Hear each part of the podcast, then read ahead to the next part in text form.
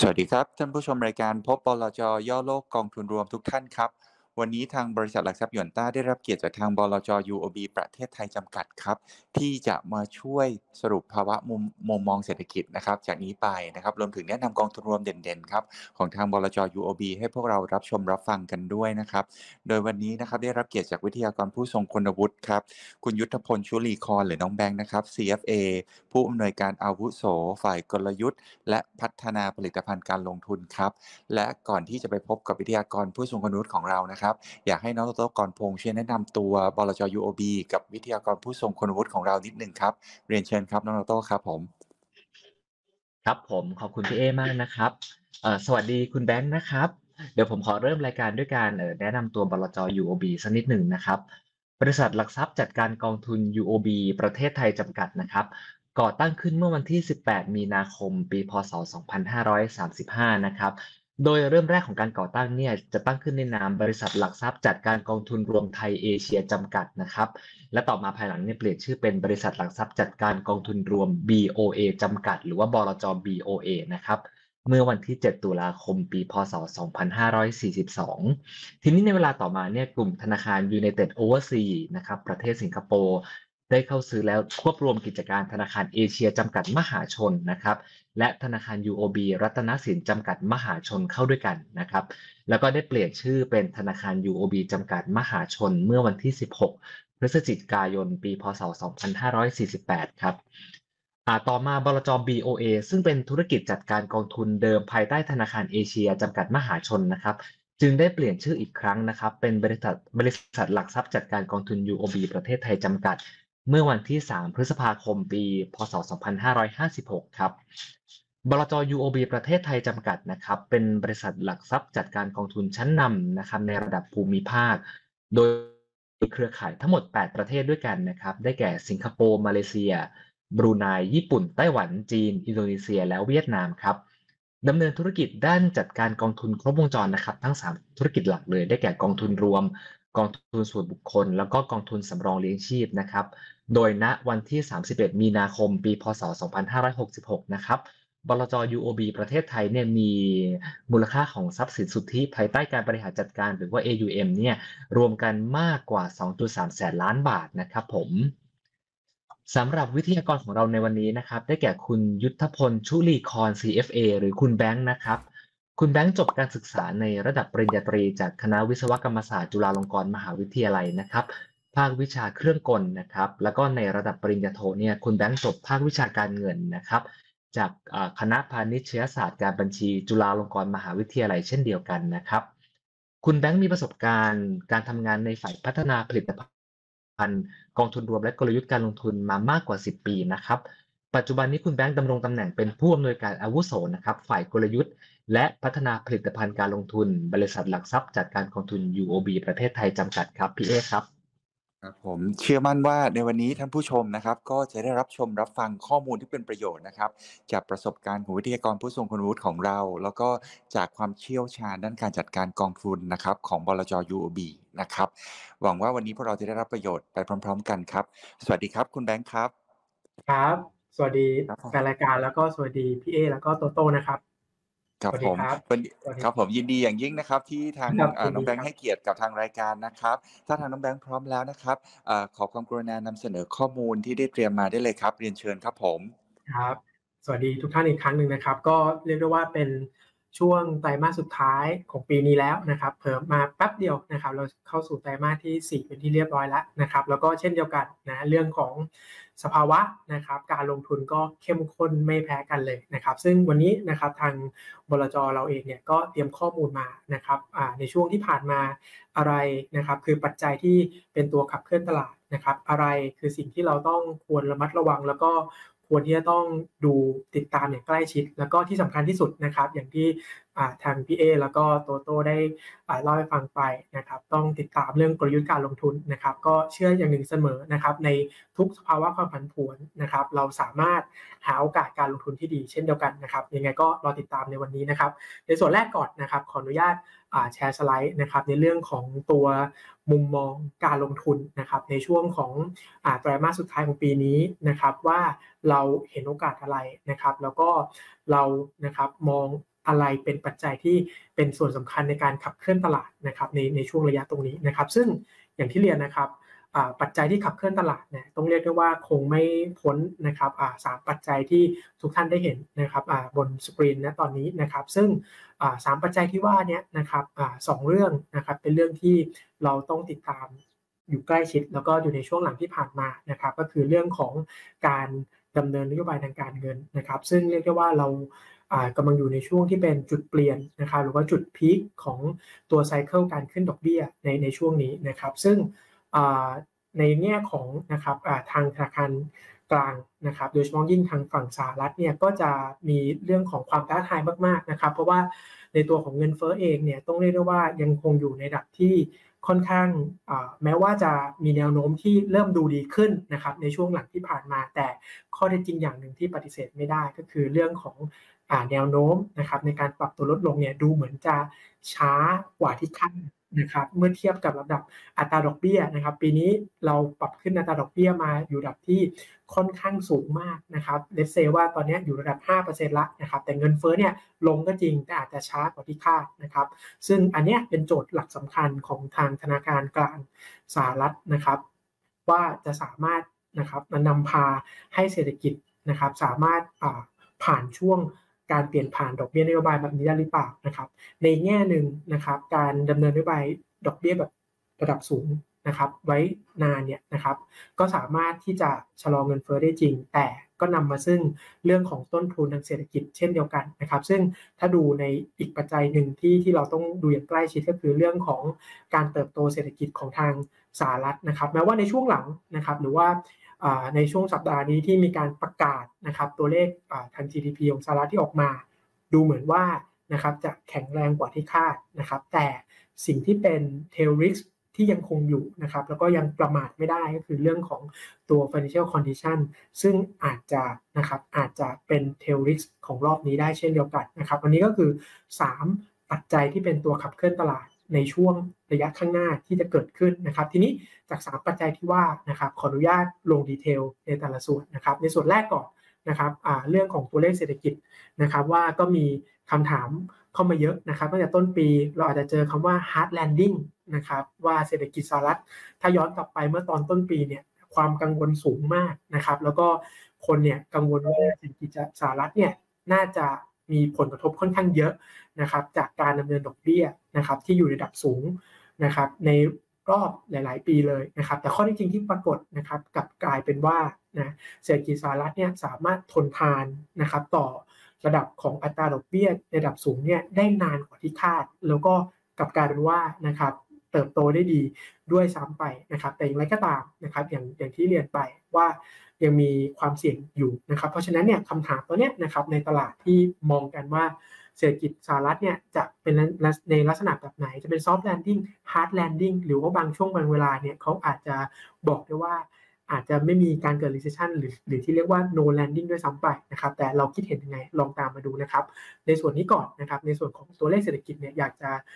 ให้เห็นภาพใหญ่ก่อนนะครับ ว่าในเศรษฐกิจสหรัฐนะครับ ถ้าดูกราฟทางด้านบนนะครับ เป็นคาดการณ์การเติบโตเศรษฐกิจของ ประเทศเศรษฐกิจหลักทั่วโลกรวมถึงประเทศไทยนะครับ ก็จะเห็นนะครับว่าจะมีความแตกต่างกันนะครับ โดยเฉพาะยิ่งในฝั่งของกลุ่มประเทศพัฒนาแล้วเนี่ยจะมีนะครับการเติบโตเศรษฐกิจในลักษณะที่แข็งแรงกว่าที่คาด หรือในลักษณะที่เรียกว่า better than fear นะครับคือมันไม่ได้แยกเท่ากับที่กังวลนะครับจากต้นปีที่เรามองเศรษฐกิจสหรัฐนะครับนักวิเคราะห์โดยภาพใหญ่มองเนี่ยอาจจะมองเศรษฐกิจสหรัฐโตได้ นิดเดียวนะครับมากกว่าศูนย์มานิดหน่อยนะครับแต่ว่าเมื่อเวลาผ่านไปนะครับเศรษฐกิจสหรัฐดูเหมือนจะพิสูจได้ว่านะครับแข็งแรงกว่าที่คาดก็ทำให้เศรษฐกิจเนี่ยมีการปรับคาดการเพิ่มเติมมากขึ้นนะครับจนระดับปัจจุบันเนี่ยมองสิ้นปีนี้ทั้งปีเนี่ยน่าจะโตได้ระดับถึง 2%เช่นเดียวกันนะครับแต่ในขณะเดียวกันถ้าตัดภาพไปดูในฝั่งของประเทศกลุ่มประเทศกำลังพัฒนานะครับอย่างประเทศ จีน หรือว่าไทยเราเองเนี่ยก็เรียกได้ว่าในตอนเปิดปีมาเนี่ยนะครับตอนที่มีการเปิดประเทศใหม่ ๆ ความหวังก็สดใหม่เช่นเดียวกัน แล้วก็คาดณตอนนั้นเนี่ยว่าเศรษฐกิจนะครับทั้งไทยเองหรือจีนเองเนี่ยน่าจะขยายตัวได้ดีนะครับ แต่ว่าข้อเท็จจริงที่ปรากฏเนี่ยกลับข้างกันนะครับกับทางฝั่งของประเทศกลุ่มพัฒนาแล้วอย่างสหรัฐก็คือกลายเป็นว่านะครับเติบโตหรือฟื้นตัวไม่ได้ แรงเท่ากับที่คาดนะครับ อันนี้ก็เป็นสิ่งที่เกิดขึ้นนะครับ แล้วก็มองไประยะข้างหน้านะครับ ก็สังเกตให้เห็นนะครับจากกราฟทางด้านล่างนะครับ เป็นตัวเลข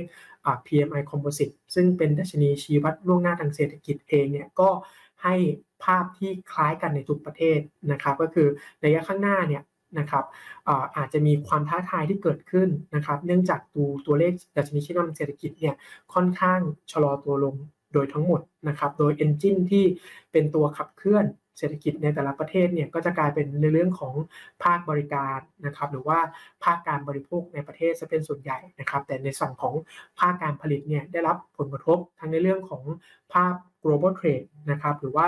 ภาพที่เกี่ยวข้องกับความกังวลในเชิงของประเด็นทางการเมืองเนี่ยก็ทำให้ในเรื่องของภาคการผลิต แล้วก็ที่อิงกับภาพที่เป็น global trade เนี่ยเป็น ตัวที่นะครับสร้างความท้าทายให้กับในเศรษฐกิจในระยะข้างหน้า เพราะฉะนั้นเนี่ยจากหน้านี้เนี่ยก็จะชี้เห็นนะครับแม้ว่าจะ เติบโตได้ดีกว่าคาดในฝั่งทางสหรัฐนะครับ แต่ก็ยังมีคงมีความเสี่ยงอยู่เมื่อมองไปในระยะข้างหน้าถัดไปนะครับ ทีนี้เราลองมาดูในตัวไส้เศรษฐกิจนะครับ โดยเฉพาะอย่างยิ่งในฝั่งของประเทศสหรัฐนะครับ อย่างที่เรียนนะครับว่า engine ที่เป็นตัวขับเคลื่อนเศรษฐกิจในช่วงที่ผ่านมาของทางสหรัฐเนี่ยก็คือในส่วนตัวภาคบริการนะครับ แล้วก็ในส่วนภาค consumption ในประเทศนะครับ แต่อยากจะให้สังเกตนะครับกราฟทางด้านล่างทั้ง 2 กราฟนะครับ ทางด้านซ้ายก่อน นะครับเป็นดัชนีชี้วัดล่วงหน้า แต่จะโฟกัสนะครับเฉพาะในส่วนของตัวภาคบริการ ซึ่ง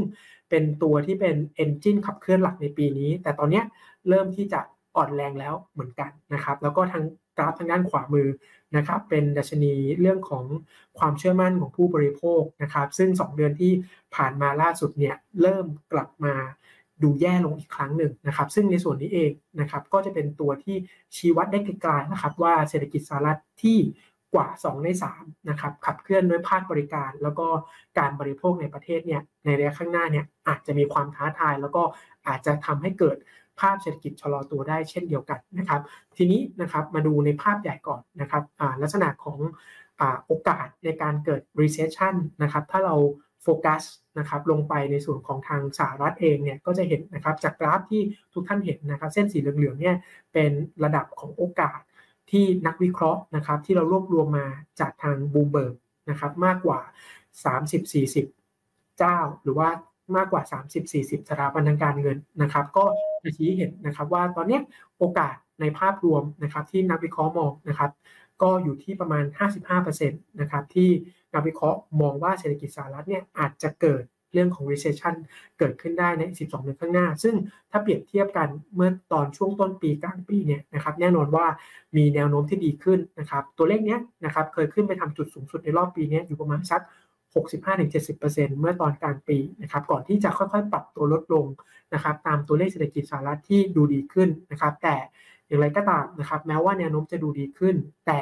ก็ยังมีโอกาสอีกไม่น้อยเลยนะครับ ประมาณ 50กว่าเปอร์เซ็นต์ที่นักวิเคราะห์มองว่าเศรษฐกิจสหรัฐเนี่ยจะเกิดตัว recession ได้นะครับ โดยเฉพาะยิ่งในช่วงหนึ่งเดือนที่ผ่านมานี้นะครับ หลังจากตัวอัตราพันธบัตรระยะยาวของสหรัฐเนี่ย ซึ่งเป็นตัวที่เป็นดัชนีที่ชี้วัดเรื่องของต้นทุนทางภาคธุรกิจเร่งตัวขึ้นมาแล้วนะครับ อันนี้ก็ยังเป็นตัวที่สะท้อนว่าจะมีเทลริกที่เกิดขึ้นได้เช่นเดียวกัน เพราะฉะนั้นเนี่ยในมุมมองของทาง บลจ UOB ที่เรามองระยะข้างหน้าเนี่ยเศรษฐกิจสหรัฐระยะข้างหน้านะครับมีโอกาสเกิดขึ้นได้นะครับในที่ในส่วนที่เป็น recession แต่นะครับในลักษณะของ recession ที่เกิดในรอบนี้เนี่ยนะครับจะเป็นลักษณะที่ไม่ได้รุนแรงมากนะครับ base case ที่เรามองยังคงมองเป็นแบบ soft landing อยู่นะครับหมายความว่าถ้าเกิดเรื่องของเศรษฐกิจถดถอยหรือหดตัวแล้วเนี่ยนะครับในรอบนี้จะ ไม่รุนแรงนะครับและจะใช้ระยะเวลาในการ recover ที่ไม่ได้นานมากนะครับยกตัวอย่างเช่นนะครับอยู่ในกรอบประมาณสัก 6-12 เดือนนะครับเศรษฐกิจน่าจะฟื้นตัวขึ้นมาได้นะครับโดย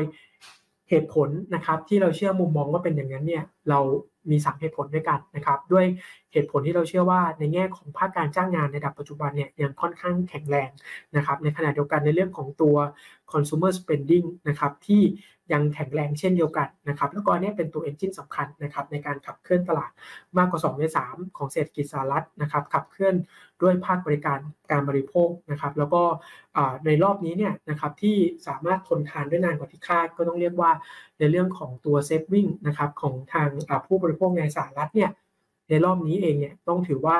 อยู่ระดับสูงนะครับ เพราะว่าในช่วงโควิดที่ผ่านมาเนี่ยนะครับทางประชาชนของฝั่งสหรัฐอเมริกาเองเนี่ยก็ได้รับ พวกเงินกินเปล่าในช่วง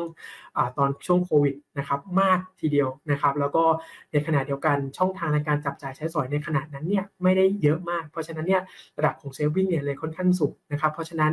ก็เลยเป็นเหตุให้ในรอบนี้เนี่ยสามารถทนทานต่ออ ระดับของดอกเบี้ยได้สูง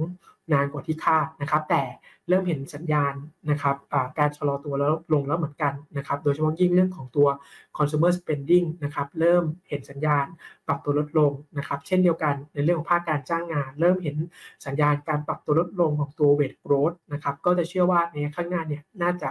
เข้าสู่สภาวะถดถอยได้ แต่ก็จะไม่ได้รุนแรงมากนะครับ ส่วน ปัจจัยที่3นะครับซึ่งเรามองว่าจะเป็นตัวอาจที่อาจจะเป็น tail risk ของเศรษฐกิจสหรัฐได้ก็คือเรื่องของตัว financial condition กับอัตรา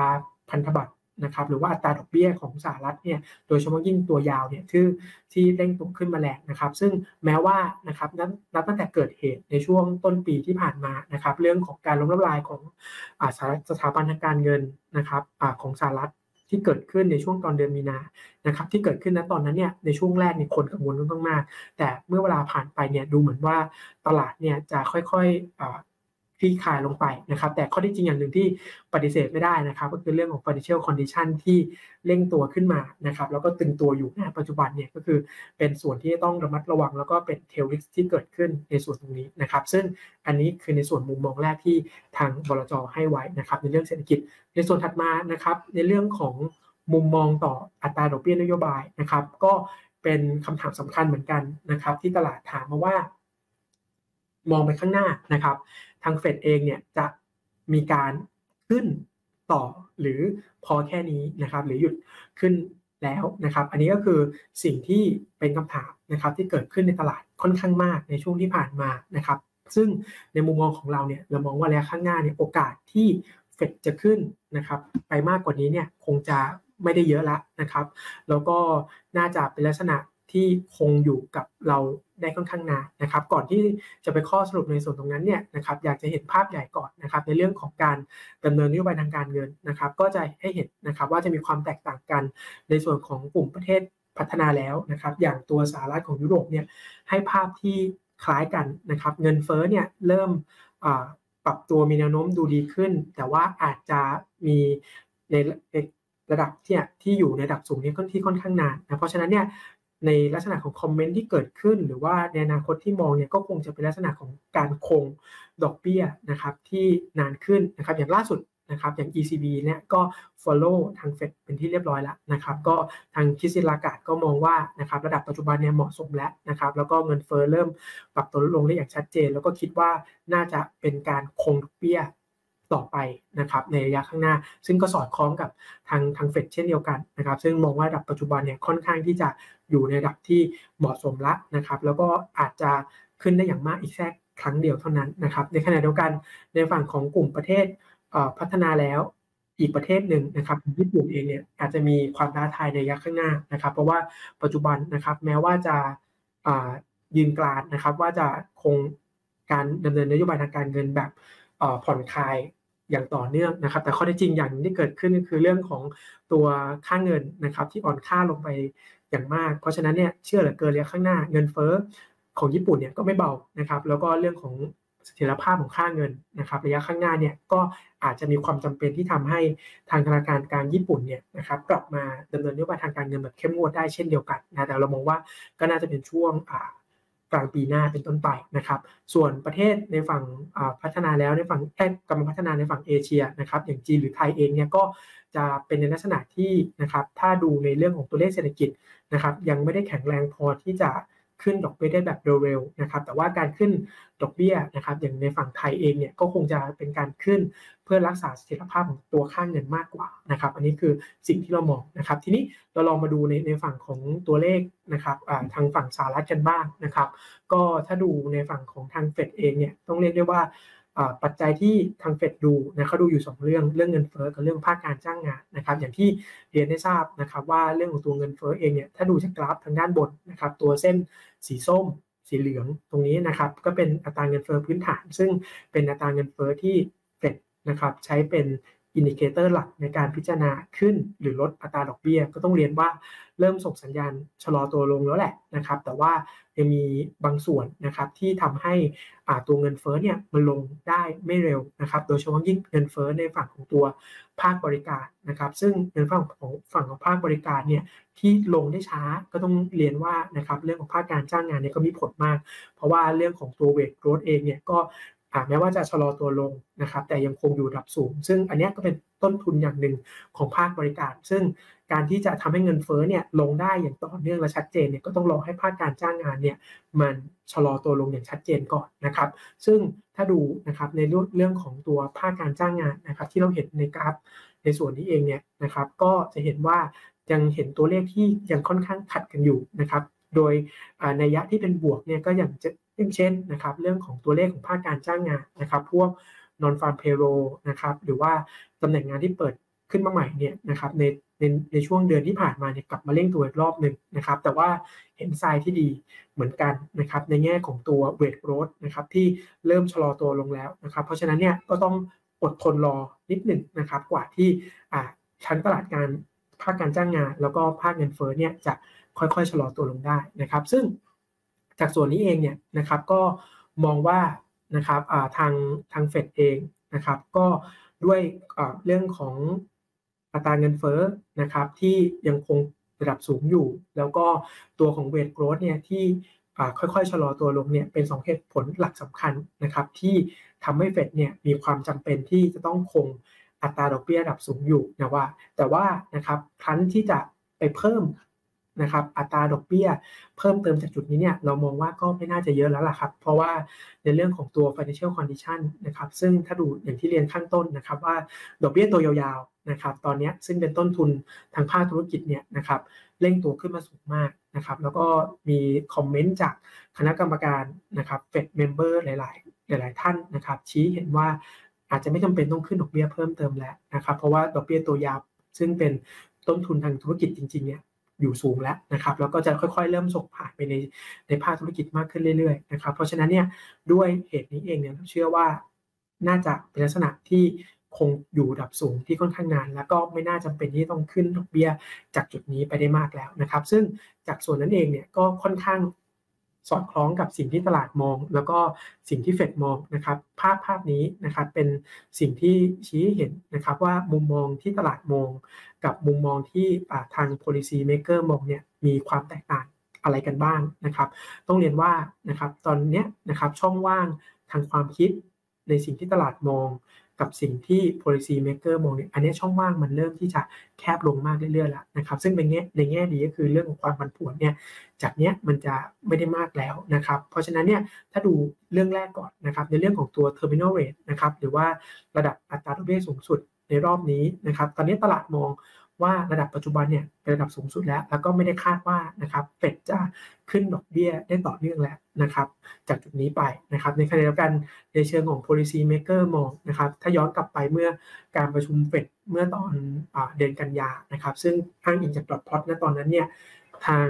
ธนาคารกลางเองเนี่ยอาจจะเปิดรูมในการขึ้นดอกเบี้ยได้อีกหนึ่งครั้งนะครับ แต่เราเชื่อว่าด้วย ความจำเป็นเนี่ยมันน้อยลงมากๆแล้วนะครับระดับปัจจุบันเนี่ยเป็นสิ่งที่เหมาะสมแล้วนะครับ แล้วนอกเหนือจากนั้นนะครับมุมมองที่สอดคล้องกันในเรื่องที่ 2 อีกก็คือ เรื่องของทางอัมมิ่งนะครับในการคัดดอกเบี้ยครั้งแรกเนี่ยจะเกิดขึ้นได้เมื่อไหร่นะครับ ก็ต้องเรียนว่าก็น่าจะเกิดขึ้นได้ในช่วงกลางปีหน้านะครับ แล้วก็ ดีกรีนะครับหรือว่าการที่จะคัดดอกเบี้ยเนี่ยนะครับตลาดมองว่าน่าจะคัดได้ 2-3 ครั้ง ซึ่งก็สอดคล้องกับสิ่งที่เฟดมองนะครับอันนี้ก็เป็นในแง่ดีนะครับว่าความแตกต่างในความคิดมันไม่ได้เยอะแล้วนะครับ เพราะฉะนั้นในแง่ของการลงทุนในตลาดพวกตลาดบอลพวกนี้ค่อนข้างน่าสนใจมากๆนะครับในระยะถัดไป ทีนี้นะครับจากมุมมองคำถามสำคัญนะครับสข้อที่เมื่อกี้ได้ได้ให้มุมมองไปแล้วนะครับ อันนี้เราอยากจะพูดถึงนะครับ กลยุทธ์ที่สำคัญนะครับ ที่บลจเรามองต่อจากนี้นะครับ ในช่วงระยะข้างหน้าเนี่ยเรามองเห็นอะไรกันบ้างนะครับ เรื่องแรกเลยนะครับ อย่างที่เรียนก็คือเรื่องการลงทุนนะครับ ในส่วนของตัวตราสารหนี้นะครับ อย่างที่เรียนนะครับว่าในการขึ้นดอกเบี้ยรอบนี้เนี่ยนะครับ เป็นการขึ้นดอกเบี้ยที่ ปรับตัวเพิ่มขึ้นที่สูงมากครั้งหนึ่งในประวัติศาสตร์นะครับ แล้วก็ถ้าเทียบกันนะครับ อยากจะชี้เห็นนะครับในกราฟทางด้านบนนะครับ ก็จะเป็นกราฟที่แสดงระดับของอัตรานะครับดอกเบี้ยของตราสารหนี้ประเภทต่างๆนะครับ ก็จะเห็นนะครับในตัวกราฟที่เป็นตัวกราฟแท่งสีฟ้านะครับ จะเป็นระดับของดอกเบี้ยนะครับ เมื่อช่วงก่อนการขึ้นดอกเบี้ยไซเคิลในรอบนี้นะครับ แล้วก็ กราฟแท่งนะครับที่เป็นเส้นสีน้ำเงินนะครับทึบๆเนี่ยก็จะเป็นระดับ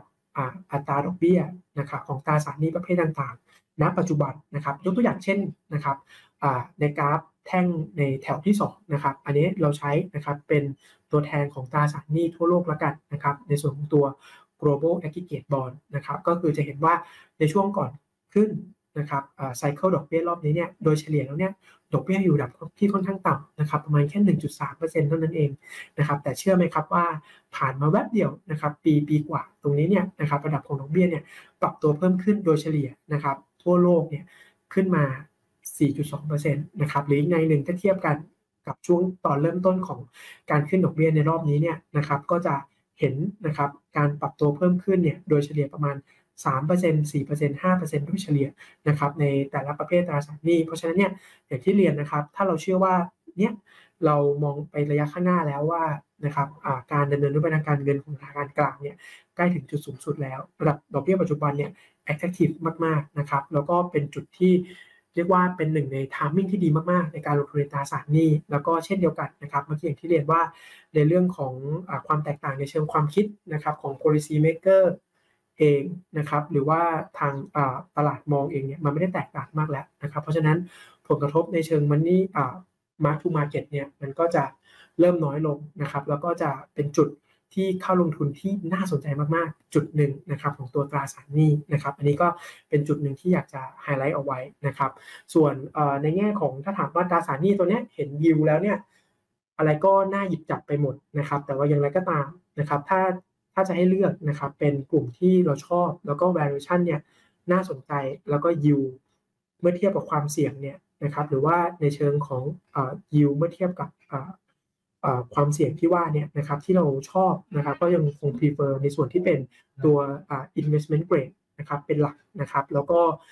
ในในส่วนของกลุ่มประเทศนะครับเราก็ยัง prefer ในฝั่งของฝั่งประเทศพัฒนาแล้วเป็นหลักอยู่นะครับด้วยระดับของ ตัวยิวที่น่าสนใจ แล้วก็ระดับของตัวสเปรดที่ไม่ได้ดูแพงนะครับ อันนี้ก็จะเป็นคีย์โฟกัสหลักของการลงทุนในตราสารหนี้นะครับ ถัดมานะครับ ในแง่ของตัวตราสารทุนกันบ้างนะครับ ก็จะเห็นนะครับตั้งแต่ต้นปีที่ผ่านมาเนี่ยมันมีการปรับตัวเพิ่มขึ้นนะครับ ของกลุ่มที่เกี่ยวข้องกับ AI นะครับ related ยกตัวอย่างเช่น semiconductor นะครับ หรือว่าที่เกี่ยวข้องกับพวก AI ซอฟต์แวร์นะครับ จนเกิดสิ่งที่เรียกว่ากลุ่ม magnificent เซเว่นนะครับซึ่งเป็นกลุ่มที่ขับเคลื่อนตลาดในในช่วงตั้งแต่ต้นปีที่ผ่านมานะครับ เพราะฉะนั้นเนี่ยถ้าดูจากกราฟที่ทุกท่านเห็นนะครับ กราฟเส้นสีน้ำเงินเข้มนะครับ เป็นกราฟที่แสดงตัวผลการดำเนินงานของดัชนีเอ่า S&P 500นะครับที่ weight โดย Market Cap นะครับ เทียบกับนะครับแต่อ่า performance ของ S&P 500 ที่เป็น equal weight นะครับ ซึ่งถ้านะครับกราฟปรับตัวเพิ่มขึ้นนั่นหมายความว่า กลุ่มที่เป็นพวก mega cap นะครับหรือหุ้นตัวใหญ่เนี่ย perform ได้ดีนะครับก็จะเห็นสังเกตให้เห็นนะครับตั้งแต่ช่วงต้นปีปลายปีที่แล้วที่ผ่านมาเนี่ยนะครับกลุ่มที่เป็นพวก mega cap โดยเฉพาะยิ่งกลุ่มที่เราเรียกว่า Magnificent Seven นะครับที่เกี่ยวข้องกับพวก AI เนี่ย perform ได้ดีมากๆนะครับซึ่งก็สอดคล้องไปกับนะครับเรื่องของ Fundamental พื้นฐานที่ได้รับอานิสงส์จากในส่วนของ ตัวพวก AI เนี่ยนะครับทำให้ปรับตัวขึ้นไปได้ค่อนข้างดี อย่างไรก็ตามพื้นฐานดีจริงนะครับ แต่ราคาเนี่ยในช่วงหลังก็ดูเหมือนจะปรับตัวเพิ่มขึ้นเกินพื้นฐานมานิดหนึ่งนะครับ ก็จะเห็นสังเกตให้เห็นนะครับ โดยเฉพาะยิ่งในช่วง 1-2 สัปดาห์ที่ผ่านมานะครับมีการประกาศ e a r n i n g ในรอบล่าสุดที่เกิดขึ้นนะครับ ก็จะเห็นนะครับสัญญาณในการกลับตัวเหมือนกันจะเกิดการ take profit นะครับในกลุ่มที่เป็น mega cap แล้วก็ กลับมาเล่นในกลุ่มที่เป็น sector อื่น ๆ ที่ยัง laggard อยู่มากขึ้นนะครับ แล้วก็เป็นนะครับไอเดียที่เราเชื่อว่าภาพตลาดในช่วงถัดไป ต่อจากนี้เนี่ยก็จะมีการฟื้นตัวนะครับที่ในวงกว้างขึ้นนะครับ การปรับตัวเพิ่มขึ้นเนี่ยก็คงจะไม่ได้กระจุกตัวอยู่ในฝั่งของตัว mega cap เพียงอย่างเดียวละนะครับ ก็จะมีการปรับตัวในวงกว้างใน sector ที่ยังมีความ laggard อยู่นะครับ ซึ่ง ใน sector ที่ laggard อยู่เนี่ยในกลุ่มที่เรารู้สึกอชอบนะครับแล้วมี fundamental ที่ดีนะครับก็จะเห็นนะครับอย่างที่ตีกรอบไว้ทางด้านล่างนะครับก็เป็นพวก consumer staple healthcare utility พวกนี้นะครับก็จะมีในเรื่องของความเป็น laggard play อยู่นะครับแล้วก็เช่นเดียวกัน กลุ่มเหล่านี้นี่เองเนี่ยโดยเฉพาะยิ่งอย่างพวก healthcare นะครับก็จะมีเรื่องของ fundamental การเติบโตระยะยาวเนี่ยนะครับถ้าย้อนกลับไปในช่วงทั้งสิบถึงสิบห้าปีที่ผ่านมา ก็เป็นหนึ่งใน sector นะครับที่เติบโตได้ดีนะครับไม่แพ้กลุ่มพวกเทคโนโลยีเลยเช่นเดียวกัน เพราะฉะนั้นเนี่ยด้วยราคาที่ยังไม่ค่อยไปนะครับเราเชื่อว่าในระยะข้างหน้าน่าจะเห็นนะครับเม็ดเงินกลับเข้าไปเล่นกลุ่มเหล่านี้มากขึ้นเรื่อยๆนะครับแล้วก็เช่นเดียวกันถ้าดูในในสิ่งที่เกิดขึ้นนะครับ นับตั้งแต่การประกาศ e a r n i n g ในรอบนี้นะครับในรอบในรอบควอเตอร์ที่3ที่ของไตรมาสที่ 3 ที่ผ่านมาที่ทยอยประกาศมาตั้งแต่ช่วงกลางเดือนตุลาเนี้ยนะครับก็จะเห็นนะครับภาพของการ correction ของหุ้นตัวใหญ่ๆนะครับซึ่งฟันเดเมนทัลจริงประกาศ e a r n i n g ออกมาดีนะครับเพียงแต่ว่าราคาก่อนหน้านี้เนี่ยอาจจะเกิดจาก expectation ที่อยู่ค่อนข้างสูงมากนะครับก็เลยทำให้เกิด การปรับ expectation แล้วก็มี correction ลงมานะครับ แต่ว่าเมื่อปรับลงมาแล้วเนี่ย ถ้าถึงจุดราคาที่เหมาะสมก็เป็นจังหวะในนี้เข้ากลับไปลงทุนได้นะครับเดียวกันกลุ่มที่เป็นพวกlaggard play นะครับ พวกนี้เนี่ยในช่วงที่ตลาดมีความผันผวนในช่วงที่ผ่านมาตรงนี้เนี่ยกลับกลายเป็นว่านะครับมีเรียกว่า cushion หรือว่าตัว buffer ในการรองรับช่วงตลาดผันผวนเนี่ยได้ดีกว่ามากๆนะครับ เพราะฉะนั้นเนี่ยก็เป็น อีกกลุ่มหนึ่งนะครับที่เน้นมากๆนะครับก็คือพวก laggard play ที่เราไฮไลท์ตีกรอบไปใน panel ที่2นะครับอันนี้ก็จะเป็นในส่วนของไอเดียทางหุ้นนะครับทีนี้โดยสรุปนะครับในในแง่ของคำแนะนำการลงทุนเนี่ยสรุปมาให้เข้าใจง่ายนะครับเหลือ 3 ภาพตรงนี้นะครับเรื่องแรกก่อนนะการลงทุนตราสารหนี้ย้ำอีกครั้งหนึ่งเป็นหนึ่งในทัมมิ่งการลงทุนในตราสารหนี้ที่ดีมากๆ จากระดับของอ่ายิวนะครับที่เพิ่มขึ้นสูงขึ้นมามากนะครับอย่างไรก็ตาม เห็นยิวเนี่ยน่าสนใจไปหมดนะครับไม่ว่าจะเป็นกลุ่มไหนก็แล้วแต่นะครับแต่อย่าลืมว่าความเสี่ยงที่เป็นเทลริสเรื่องของ recession ยังคงมีอยู่ เพราะฉะนั้นเนี่ยเรานะครับยังคงชอบนะครับที่จะลงทุนอะไรที่มีการกระจายความเสี่ยง แล้วก็ลดในเรื่องของตัวเทลริสลง เพราะฉะนั้นเนี่ยกลุ่มที่เราชอบถ้าเป็นตราสารหนี้แน่นอนยังชอบในส่วนที่เป็น treasury government bond แล้วก็ที่สำคัญถ้าเป็นในฝั่งของตัวเครดิตยังชอบ IG มากกว่า High Yield นะครับ ส่วนที่2นะแล้วก็ส่วนที่3จะเกี่ยวกับข้องกับทางในเรื่องของการลงทุนในตราสารทุน หรือการลงทุนในหุ้นทั่วโลกนะครับ อย่างที่เรียนไป fundamental นะครับ earnings ในฝั่งของกลุ่มที่เกี่ยวข้องกับ innovation AI related พวกนี้นะครับ พวกกลุ่มที่เป็นเหล่านี้เนี่ยนะครับยังมี e a r n i n g ที่ออกมาดี เพียงแต่ว่าระยะตรงนี้เนี่ยอาจจะมีการปรับความคาดหวังให้สอดคล้องกับ กับระดับ valuation นะครับที่ต้องถูก correction ลงมา ซึ่งอันนี้เป็นสายที่ดีอย่างหนึ่งก็คือ ถ้ามีการ correction ลงมา valuation เริ่มดูน่าสนใจมากขึ้น สมเหตุสมผลมากขึ้น ถูกลงกลุ่มเหล่านี้เนี่ยนะครับสามารถที่จะทยอยเข้าไปกลับเข้าไปลงทุนได้นะครับเพียงแต่ว่ารอบนี้เนี่ยแน่นอนภาพดอกเบี้ยเป็น higher for longer เพราะฉะนั้นเนี่ยการลงทุนในบริษัทต้องเป็นบริษัทที่มีสายป่านที่ยาว ยัง prefer อะไรที่เป็น large cap อยู่ นะครับ mega cap อยู่เพราะฉะนั้นเนี่ยถ้าจะกลับลงทุนในหุ้นกลุ่มที่เป็น growth เนี่ยสำคัญที่สุดต้องเป็นเป็น growth ที่มี earning แล้วนะครับแล้วก็เป็นพวก mega cap growth ยังน่าสนใจอยู่แล้วก็ธีมที่สำคัญพวก quality ESG หรือ innovation อันนี้คือคีย์หลักสำคัญ ในขณะเดียวกันถ้าหลายหลายท่านบอกว่าถ้าไม่ชอบหุ้นโกรดจะมีทางเลือกอื่นๆไหมแน่นอนนะครับ เราชอบพวกที่เป็นธีมที่เป็น laggard play อย่างพวก defensive นะครับเราชอบ ตัวกลุ่มที่เป็น durable earnings นะครับ กลุ่มที่เป็น healthcare แต่ healthcare ในที่นี้ต้องเป็น conservative healthcare หมายความว่าต้องเป็น healthcare ที่เป็น large cap หน่อยนะครับ มีบริษัทที่มี earning อยู่แล้วนะครับ อันนี้คืออสิ่งสาระสำคัญที่หยิบมาเป็นแนวทางการลงทุนนะครับ ซึ่งในส่วนนี้เองเนี่ยนะครับ ในแต่ละส่วนอย่างตัว global fixed income นะครับ เรามีกองทุนที่แนะนำกองทุนแรกก่อนนะครับ ก็คือตัวตัว UGIS นะครับ ซึ่งเป็นกองทุนที่ลงทุนในตราสารหนี้ทั่วโลกนะครับ แล้วก็ เป็นกองทุนประเภท Feeder Master Fund นะครับแล้วก็ลงทุนโดยบริหารจัดการโดยนะครับผู้จัดการกองทุนระดับโลกอย่างตัว PIMCO นะครับซึ่งในส่วนนี้เองเนี่ยเป็นกองทุนประเภท Feeder Fund นะครับแล้วก็ timing อย่างที่เรียนนะครับเป็นหนึ่งใน timing ที่ดีมากๆ ในการลงทุนในตราสารหนี้นะครับซึ่งอย่างตัวพิมโก้เองเนี่ยจุดเด่นของเขาเองนะครับในการที่จะเข้าไปลงทุนเนี่ยเขาจะโฟกัสในตราสารหนี้นะครับเขาเน้นอยู่ 3คำนะครับหนึ่งคือ เรื่องของอ่า quality ในที่นี้คือเน้นในเรื่องของตัว investment investment grade เป็นสำคัญ เรื่องของ seniority นะครับ การลงทุนในตราสารหนี้ก็ต้องเน้นในกลุ่มที่มีศักดิ์หรือว่า seniority ที่ดับสูง แล้วที่สำคัญในช่วงที่ภาวะความผันผวนสูงแบบนี้เนี่ยต้องเน้นลงทุนในตราสารนี้ที่มีสภาพคล่องที่สูงนะครับ เกิดเหตุอะไรเนี่ยสามารถขยับตัวได้อย่างรวดเร็วนะครับ แล้วก็จุดเด่นอีกอีกอย่างหนึ่งที่สำคัญของตัวพิมโก้นะครับก็คือเรื่องของการกระจายการลงทุนนะครับ ไม่ได้โฟกัสในกลุ่มใดกลุ่มหนึ่งเป็นพิเศษนะครับ ก็จะมีการปรับเปลี่ยน allocation ในแต่ละช่วงเวลาเนี่ยให้สอดคล้องกับภาพตลาดในช่วงนั้นๆนะครับยกตัวอย่างเช่นตอนนี้เขา prefer นะในส่วนของตัวภาพที่เป็น government bond แล้วก็กลุ่มที่เป็นตัว agency MBS นะครับ ซึ่งในในส่วนนี้เองเนี่ยก็จะเป็นอ่า MBS อ่าพวก mortgage backed security ที่ออกโดยนะครับทางภาครัฐของทางสหรัฐ อันนี้ก็จะเป็นอ่าตัวอย่างนะครับที่ตอนนี้มีการปรับพอร์ต แล้วก็ให้สอดคล้องกับภาวะตลาดนะครับ แล้วก็ในอดีตในช่วงที่ผ่านมานะครับ ก็จะมีให้เห็นใน allocation นี้นะครับก็จะเห็นมีการปรับเปลี่ยนการลงทุนในกลุ่มประเภทต่างๆเนี่ยที่สอดคล้องกับสอดรับไปกับภาพของตราสารหนี้ที่เกิดขึ้นในแต่ละช่วงเวลานะครับ อันนี้ก็เป็นจุดที่ชี้เห็นว่าเขามีการปรับนะครับในเชิง active management ในทุกๆขณะเช่นเดียวกันนะครับ ซึ่งในปัจจุบันนะครับก็จะเห็นนะครับว่า yield ของตราสารหนี้ นะครับของกองทุนที่อยู่ในตัว UGIS เนี่ยนะครับ running yield เนี่ยอยู่ประมาณสัก 7-8%นะครับก็เป็นจุดที่นะครับอัตรา yield เนี่ยเพิ่มขึ้น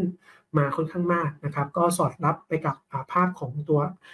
ตลาดที่มีการ price in เรื่องของระดับของอัตราพันธบัตรขึ้นมาในรอบนี้นะครับที่ค่อนข้างสูง เพราะฉะนั้นเนี่ยมองไปข้างหน้านะครับถ้าดูในเชิงของตัว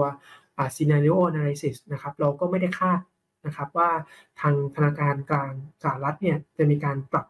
อัตราเพิ่มขึ้นของตัวดอกเบี้ยเนี่ย มากไปกว่านี้มากแล้วนะครับน่าจะเป็นลักษณะที่ทรงตัวมากกว่านะครับหรือในกรณีที่เป็น worst case มีการปรับตัวเพิ่มขึ้นอีกเนี่ยก็คงอย่างมากก็ประมาณสักหนึ่งครั้งหรือ worst ที่สุดก็คือไม่เกิน 2 ครั้ง เพราะฉะนั้นเนี่ยดาวไซด์จากเชิงอ่า mark to market เนี่ยก็จะไม่ได้มากแล้วนะครับในขณะเดียวกันถ้าดูในเชิงของสเปรดตราสารหนี้นะครับปัจจุบันเนี่ยไม่ไม่อยู่ระดับที่สูงนะครับอยู่ระดับค่อนข้างใกล้เคียงกับค่าเฉลี่ย เพราะฉะนั้นเนี่ยเรามองว่าจากจุดนี้เองเนี่ยก็จะเป็นจุด timing ที่ดีมากๆนะครับในการลงทุนในตราสารหนี้จากจุดนี้ไปนะครับซึ่งในเชิงของ feature กองทุนย้ำอีกรอบหนึ่งนะครับอกองทุน UGIS นะครับเป็นกองทุนที่ความเสี่ยงเลเวล5นะครับแล้วก็เป็นกองทุน feeder master fund ที่ลงทุนใน master fund ของตัว PIMCO นะครับที่เป็นกองทุนหลักนะครับที่ชื่อว่าพิมโก้ JS Income Fund Class I นะครับแล้วก็ในในเชิงของอการ hedging นะครับความเสี่ยงจากอัตราแลกเปลี่ยนนะครับเราเป็นลักษณะ fully hedge นะครับมากกว่า 90%นะครับมันนั้นก็สบายใจได้เรื่องของความเสี่ยงอัตราแลกเปลี่ยน อันนี้เรา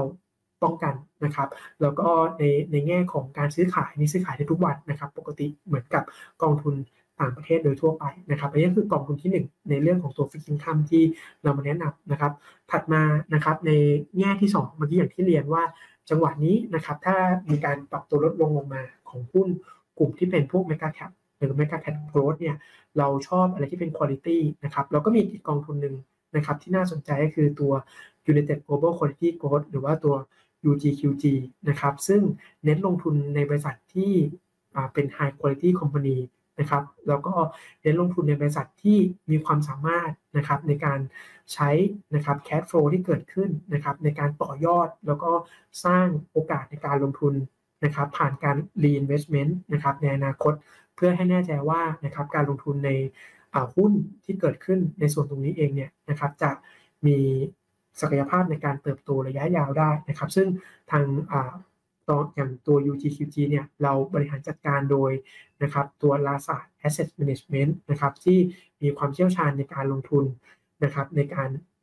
ลงทุนในหุ้นทั่วโลก แล้วก็มีเครือข่ายนะครับหรือ network ในการลงทุนที่มากมายนะครับ แล้วก็ cover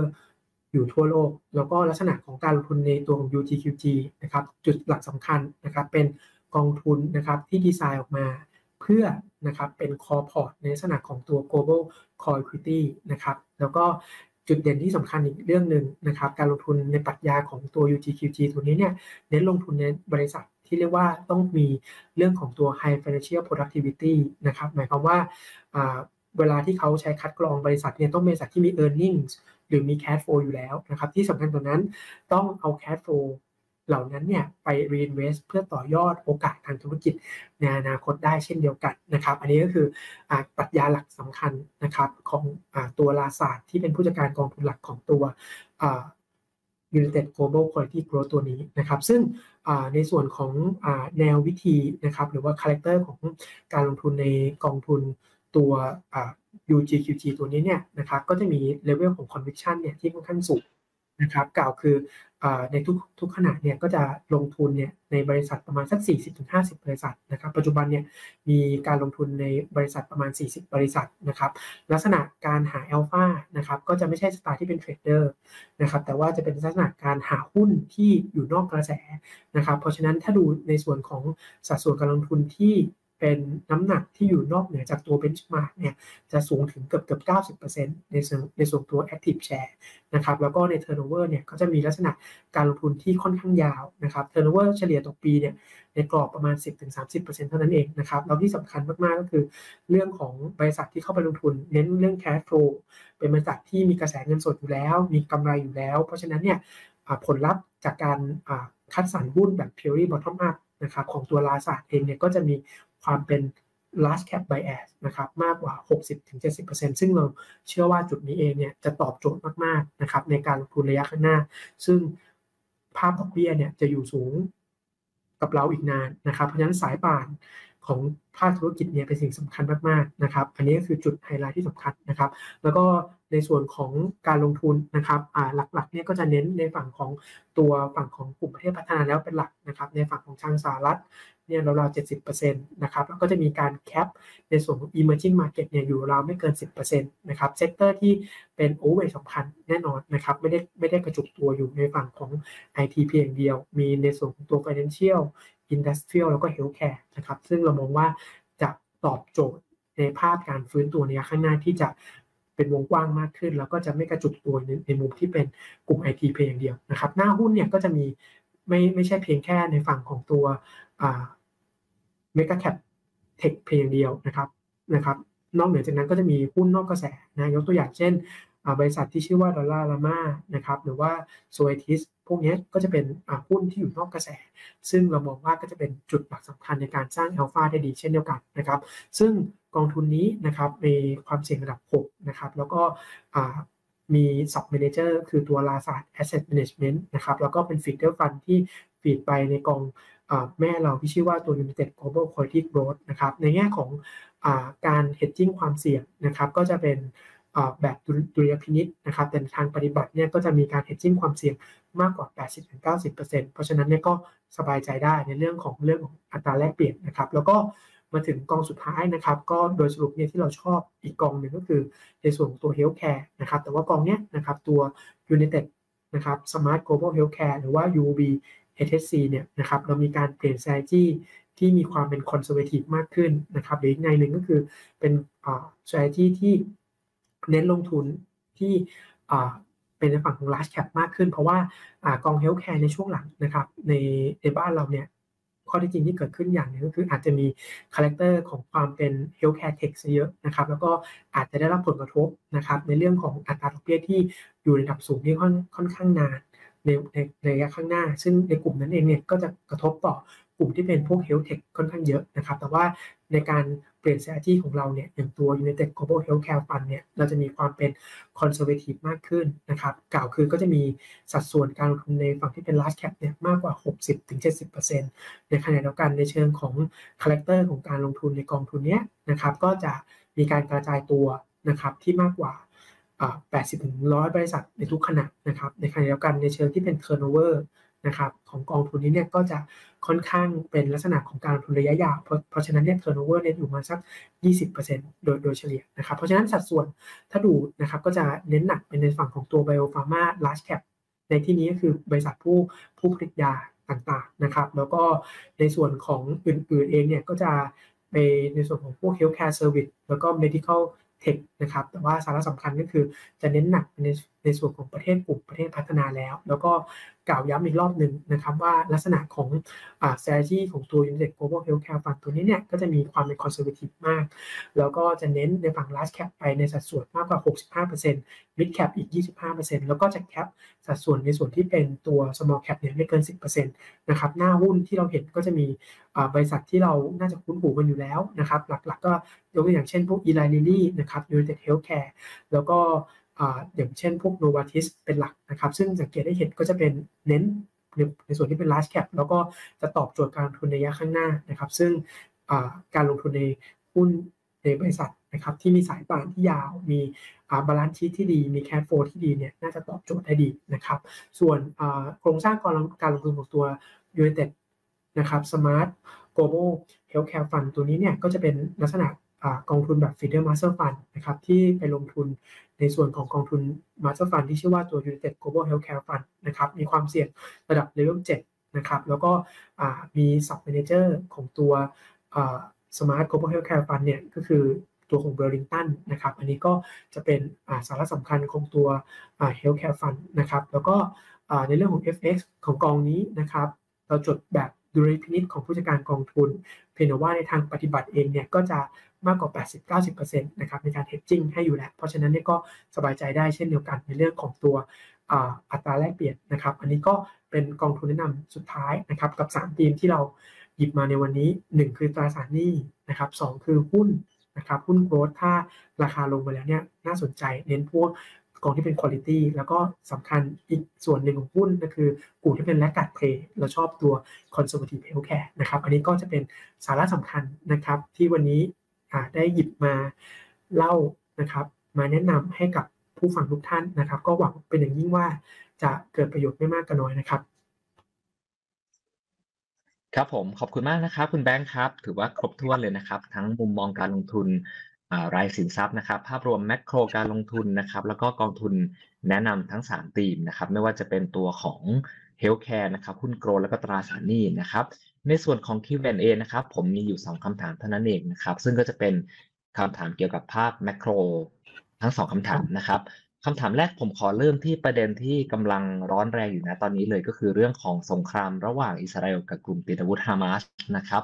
ซึ่งล่าสุดเนี่ยผมเข้าใจว่าการปฏิบัติการภาคพื้นดินในบริเวณฉนวนกาซาเนี่ยน่าจะเริ่มขึ้นละนะครับ คุณแบงค์พอจะมีมุมมองต่อเรื่องนี้ยังไงบ้างครับ แล้วมันจะส่งผลกระทบในแง่มุมของการลงทุนยังไงบ้างครับผมครับครับยินดีครับโตโต้ข้อนี้ก็เป็นคำถามยอดฮิตนะครับในช่วงนี้ที่ผ่านมาเลยนะครับ ซึ่งในในเชิงของอปัจจัยความตึงเครียดนะครับ เรื่องของ geopolitical risk ของอทางอิสราเอลและฮามาสเนี่ยนะครับ ถ้าเราจะแบ่งแล้วก็พยายามตีกรอบในเชิงความคิดนะครับ ชุดความคิดเนี่ยอาจจะขออนุญาตนะครับหยิบเรียกว่าบทวิเคราะห์ที่ค่อนข้างน่าสนใจมากๆนะครับของทางบูมเบิร์กทำไว้ค่อนข้างดีเขาประเมินนะครับระดับของความรุนแรงของสงครามเนี่ยเป็น 3 มุมมองด้วยกันนะครับ อันแรกก็คือสิ่งที่เขาเรียกว่า conflict war ถ้าเป็นภาษาง่ายๆคือเป็นสงครามลักษณะที่จำกัดวงก่อนนะครับ แต่ว่าถ้าระดับความรุนแรงที่เพิ่มเติมขึ้นไปนะถ้าเป็นระดับ2เนี่ยเขาเรียกว่าเป็น proxy war หรือว่าสงครามตัวแทนนะครับ หมายความว่าจากปัจจุบันเนี่ยที่อย่างที่โตโต้ว่านะครับ ว่าตอนนี้สงครามยังจำกัดวงอยู่นะครับ อยู่ใน area ของอิสราเอล กาซาหรือเวสต์แบงก์เนี่ย แต่ถ้าขยายวงมาออกมานะครับ เปิดแนวสงครามใหม่ ทางด้านตอนเหนือของอิสราเอล ซึ่งมีกลุ่มฮิซบอลลาห์นะครับ ของทางเลบานอน หรือว่าทางซีเรียอยู่เนี่ย อันนี้ก็จะเรียกว่าเป็น proxy war ที่ขยายวงเพิ่มเติมขึ้นมานะครับหรือว่า scenario ที่3นะครับอันนี้ซึ่งเป็น worst case สำหรับกรณีนี้เนี่ยเขาเรียกว่าเป็นสงครามโดยตรงละนะครับก็คือในส่วนของทางอิสราเอลแล้วก็กับอิหร่านนะครับ ซึ่งอันนี้เป็นโจทย์ที่ทุกคนไม่อยากจะไปถึงนะครับในระดับสามแต่ว่าในแง่ดีนะครับ ในตอนนี้เองเนี่ยลักษณะของสงครามเนี่ยจะอยู่ในระดับหนึ่งอยู่นะครับ ยังคงเป็นสงครามที่ยังคง จำกัดวงอยู่นะครับยังมีการรบกันอยู่ในส่วนของกาซาแล้วก็เวสต์แบงก์เป็นหลักนะครับ แต่อย่างไรก็ตามอาจจะมีระดับของความเป็นไปได้ที่อาจจะเปิดแนวสงครามทางตอนเหนือซึ่งปัจจุบันเนี่ยก็จะมีแนวรบที่ปรับปลายกันอยู่นะครับ ในส่วนของทางตอนเหนือแต่ยังไม่ได้ประกาศสงครามอย่างเป็นทางการ แล้วก็ที่สำคัญนะครับเหตุที่เราเชื่อว่ายังน่าจะเป็นเคสที่หนึ่งอยู่ก็คือในในรอบนี้เองเนี่ยนะครับ ทางผู้นำประเทศ ต่างๆนะครับไม่ว่าจะเป็นในฝั่งทางสหรัฐ หรือฝั่งทางชาติอาหรับนะครับ ก็ยังมองหาในเชิงของตัวสันติวิธี แล้วก็ยังตอนนี้ยังคงเป็นในในเรื่องของอการหาการเจรจาเพื่อหาทางออกเป็นหลักนะครับ อันนี้ซึ่งซึ่งคือแง่ดี แต่ว่าในเชิงความเสี่ยงเนี่ยเรามองว่าอาจจะไปได้อย่างมากคือระดับที่เป็นระดับ 2 หรือ proxy war นะครับ ซึ่งถ้าเราดูเพิ่มเติมไปถามว่าถ้า เกิดเหตุในแต่แต่ละซีนารีโอเนี่ยนะครับ impact ต่อต่อตลาดเนี่ยจะเป็นยังไงบ้างนะครับแน่นอนใน step แรกคือเรื่องของพวกราคาน้ำมันนะครับซึ่งตอนนี้เรามองว่าตลาดได้ price in เป็นที่เรียบร้อยแล้วนะครับในเคสที่เป็นเรื่องของสงครามที่จำกัดวงหรือว่า confine war ตอนนี้ราคาน้ำมันเนี่ยถ้าถ้าเด้งมาจากจุดที่เกิดสงครามใหม่ๆเนี่ยผมเชื่อว่าประมาณสัก 5 เหรียญ6เหรียญละนะครับซึ่งอันนี้ก็จะ price in เป็นที่เรียบร้อยแล้วนะครับแต่สิ่งที่ต้องดูต่อเนื่องว่า มันจะขยายวงแล้วโดยยืดเยื้อต่อไปได้เป็น proxy war เนี่ยซึ่งถ้าเกิดเหตุอย่างนั้นจริงๆเนี่ยราคาน้ำมันอาจจะเห็นนะครับอาจจะเห็นไปถึง 90 เหรียญหรือ 100 เหรียญนะครับหรือว่าถ้าเป็น worst case ที่เป็น direct war เนี่ยซึ่งอันนี้จะเป็นเคสที่คล้ายๆกับสงครามอ่าวที่เกิดขึ้นเมื่อประมาณสัก 30 ปีที่แล้วนะตอนนั้นเนี่ยราคาน้ำมันเนี่ยอาจจะไปได้ไกลนะครับซึ่งถ้าเกิดเคสนั้นจริงๆเนี่ย ก็จะทำให้นะครับเป็นเรื่องใหญ่เลย แล้วก็ทำให้เรื่องของตัวอัตราเงินเฟ้อเนี่ยนะครับจากทรงที่มันเริ่มดูดีขึ้นเนี่ยอาจจะเป็นโจทย์หลักสำคัญที่ทำให้ธนาคารกลางเนี่ยกลับมาปวดหัวอีกรอบหนึ่งนะครับอันนี้ก็คือระดับของซีนารีโอที่อาจจะเป็นไปได้นะครับ แต่ทีนี้เนี่ยเรายังเชื่อว่าน่าจะอยู่ในประมาณสักอันดับ1อันดับ 2 อยู่นะทีนี้ อันนี้คือ Impact ในในเชิงของเศรษฐกิจ แล้วก็พวกราคาน้ำมันทีนี้มาดู Impact ในเชิงตลาดทุนนะครับอยากจะหยิบเหตุภาพตรงนี้เนี่ยทางตลาดที่ทุกท่านเห็นนะครับก็จะเป็นลักษณะของ performance ของตลาดทุน อันนี้เราหยิบตัวอย่างนะครับ ในส่วนของ performance ของดัชนี S&P 500 หยิบมาให้เห็นนะครับกับเหตุการณ์คล้ายๆกันที่เกิดขึ้นในอดีตเนี่ยโดยเฉลี่ยเนี่ยก็จะเห็นนะครับว่าทันทีที่เกิดเหตุ นะครับก็จะมีการปรับตัวลดลงของตลาดหุ้นนะครับประมาณ 1%แต่ว่าผ่านไป 1 เดือน 6 เดือนหรือ 1 ปีเนี่ยโดยเฉลี่ยเนี่ยก็ return เป็นบวกหมดนะครับอันนี้ก็สะท้อนข้อเท็จจริงอย่างหนึ่งว่านะครับผลกระทบสงครามเนี่ยกระทบต่อเราระยะสั้น แต่ในระยะยาวเนี่ยตลาดมักจะไปโฟกัสอะไรที่เป็น fundamental แล้วก็จะก้าวข้ามความกังวลไปได้ แล้วก็ถ้าจะหยิบเคสที่ใกล้เคียงมากขึ้นนะครับเรามองว่าเป็น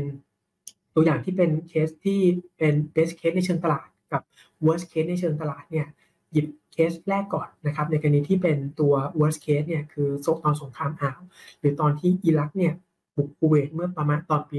1990นะตอนนั้นเนี่ยอันนั้นเนี่ยเกิดเหตุใช้ระยะเวลาพอสมควรเหมือนกัน แล้วก็ Impact นะครับต่อ เรื่องของตลาดเยอะ เพราะว่าตอนนั้นเนี่ยนะครับ area ที่เปิดแนวรบเนี่ยค่อนข้างกว้าง แล้วก็กระทบต่อเรื่องของแท่นขุดเจาะน้ำมัน แล้วก็เป็นบริเวณที่ประเทศที่เกิดเนี่ยนะครับเป็นผู้ผลิตน้ำมันรายใหญ่นะตอนนั้นเนี่ยอินเดียค่อนข้างเยอะนะครับ สังเกตได้เห็น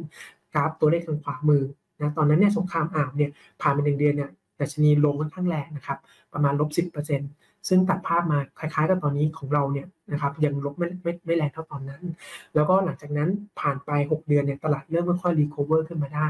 นะครับกับอีกเคสหนึ่งที่เป็นมองว่าเป็น best case ในเชิงตลาดหมายความว่าสงครามเกิดขึ้นแล้วจบเร็ว ก็คือตัว Six-Day War คือเกิดขึ้นตอนอิสราเอลครับที่อาจจะมีการประเด็นสงครามกับประเภทประเทศเพื่อนร่วมบ้าน แต่ตอนนั้นเนี่ยเคสนั้นจบเร็วนะครับกลายเป็นว่า ณตอนที่เกิด Six-Day War ตอนนั้นเนี่ยตลาดลงไป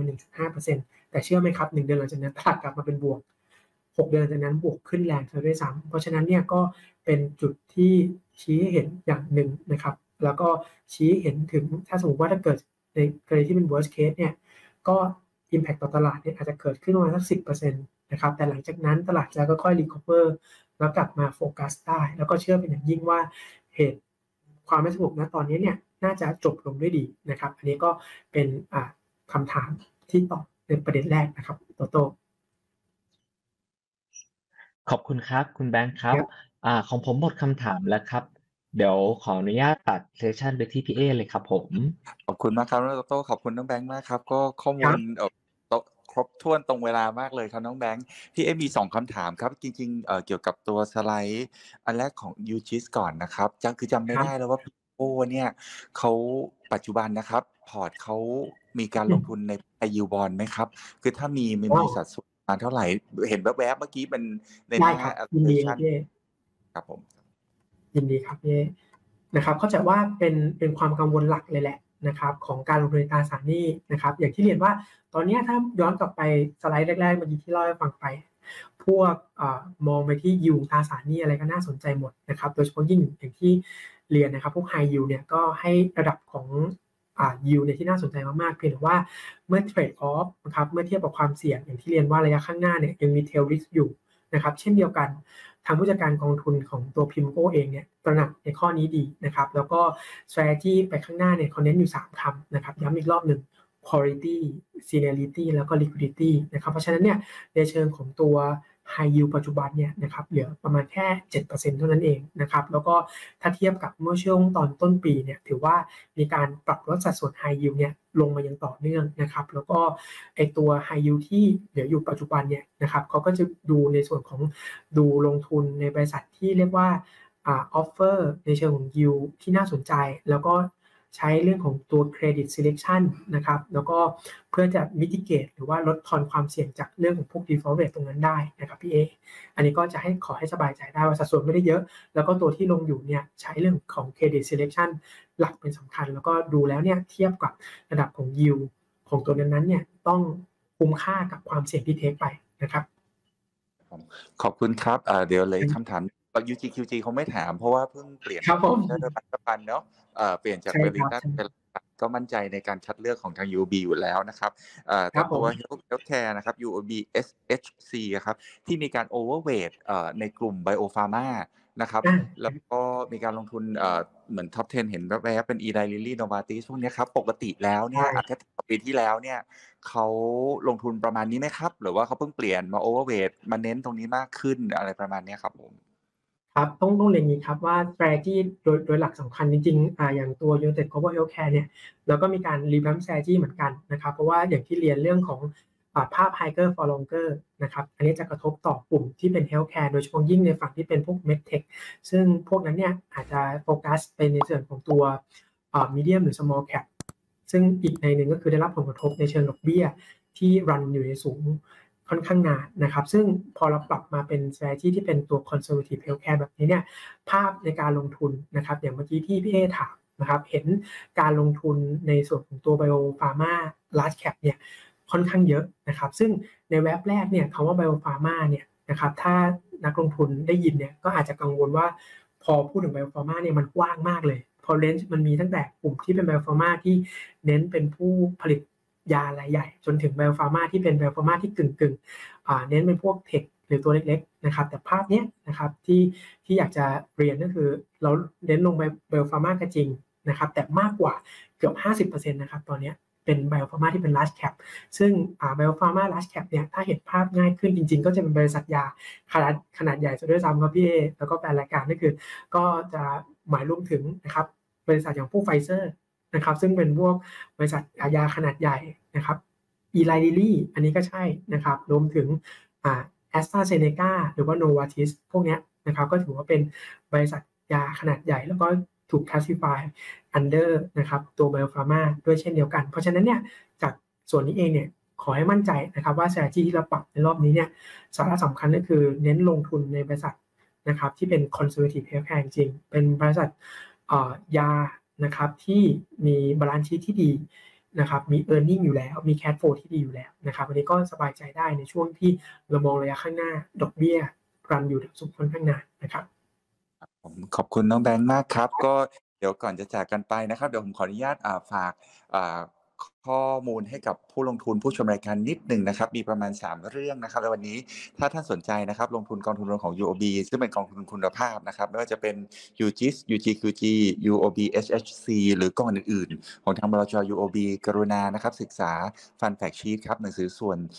หนังสือที่ชวนส่วนสรุปข้อมูลกองทุนก่อนนะครับ ที่จะตัดสินใจลงทุนนะครับ เรื่องที่สองครับอกองทุนของ UOB มีให้เลือกมากมายเลยรวมทั้งอ่านเว็บ S S F ด้วยช่วงนี้ปลายปีแล้ว ถ้าท่านสนใจจะลงทุนกองทุนประหยัดภาษี กรณาศึกษาเงื่อนไขนะครับ แล้วก็เกี่ยวกับเรื่องการที่จะใส่เงินลงทุนสูงสุดนะครับ ระยะเวลาในการถือครองความถี่ในการลงทุนพวกนี้นะครับ สามารถศึกษาได้จาก fund fact sheet เช่นเดียวกัน ถ้ายังสงสัยท่านสามารถ ปรึกษาผู้แนะนำการลงทุนของทางหยวนต้าได้นะครับ ซึ่งเราเป็นตัวแทนขายให้กับบลจ UOB อยู่แล้วนะครับแล้วก็ถ้าลงทุนในกองทุนรวมประเภทนี้นะครับ RMSF นะครับถ้าท่านลงทุนเป็นครั้งแรกเลยนะครับกรุณานำส่ง tax consent ด้วยนะครับคือยินยอมให้ทางบลจนำข้อมูลท่านเนี่ยส่งไปยังกรมสรรพากร เพื่อจะใช้สิทธิลดหย่อนอ่าสิทธิประโยชน์ทางภาษีได้นะครับในในสำหรับพองกดที่จะก่อในปีถัดไปนะครับ ส่วนเรื่องสุดท้ายครับเดี๋ยวขอเรียน ให้ท่านผู้ชมรับทราบว่าเดี๋ยวในครั้งถัดไปนะครับ ก็จะมีการปรับผังรายการนิดหน่อยครับ โดยมีการเปลี่ยนผู้ดำเนินรายการจากตัวผมนะครับ ไปเป็นคุณทัชกรเตียตระกูล และคุณโตโต้กรพงษ์เช่นเดิม นะครับ ก็สำหรับครั้งหน้าก็จะเจอคุณทัชกรกับคุณกรพงษ์เป็นผู้ดำเนินรายการเพื่อความคล่องตัว และการปรับผังรายการใหม่นี้นะครับสำหรับวันนี้ครับทางบริษัทหลักทรัพย์หยวนต้านะครับ ขอขอบพระคุณทางบลจ UOB ประเทศไทย แล้วก็วิทยากรผู้ทรงคุณวุฒิของเรานะครับน้องแบงค์คุณยุทธพลช่วลีคอน CFA ผู้อำนวยการอาวุโส ฝ่ายกลยุทธ์และพัฒนาผลิตภัณฑ์การลงทุนครับ ที่ให้เกียรติกับทางบริษัทในวันนี้ครับและหวังเป็นอย่างยิ่งว่าครับในโอกาสหน้าทางหยวนต้าจะได้เรียนเชิญทาง UOB มาให้ความรู้แล้วก็แนะนำกองทุนรวมเด่นๆ ให้กับผู้ลงทุนเช่นนี้อีกนะครับสำหรับท่านผู้ชมรายการนะครับ ถ้าท่านสนใจนะครับ ก็ติดต่อผู้แนะนำการลงทุนได้นะครับ ในการซื้อกองทุนของ UOB นะครับแล้วก็รายการ พบบลจก็จะมีการรีรันทุกอาทิตย์นะครับทั้งทาง YouTube และก็ Facebook นะครับของทางบริษัทเช่นเดียวกันครับสำหรับวันนี้นะครับขอขอบพระคุณทุกท่านที่รับชมรายการมาจนถึงจุดนี้นะครับ แล้วก็ขอบพระคุณบลจยบีขอบพระคุณน้องแบงค์ยุทธพลชุลีคอนครับ พบกันใหม่ในครั้งหน้าครับผม สวัสดีครับ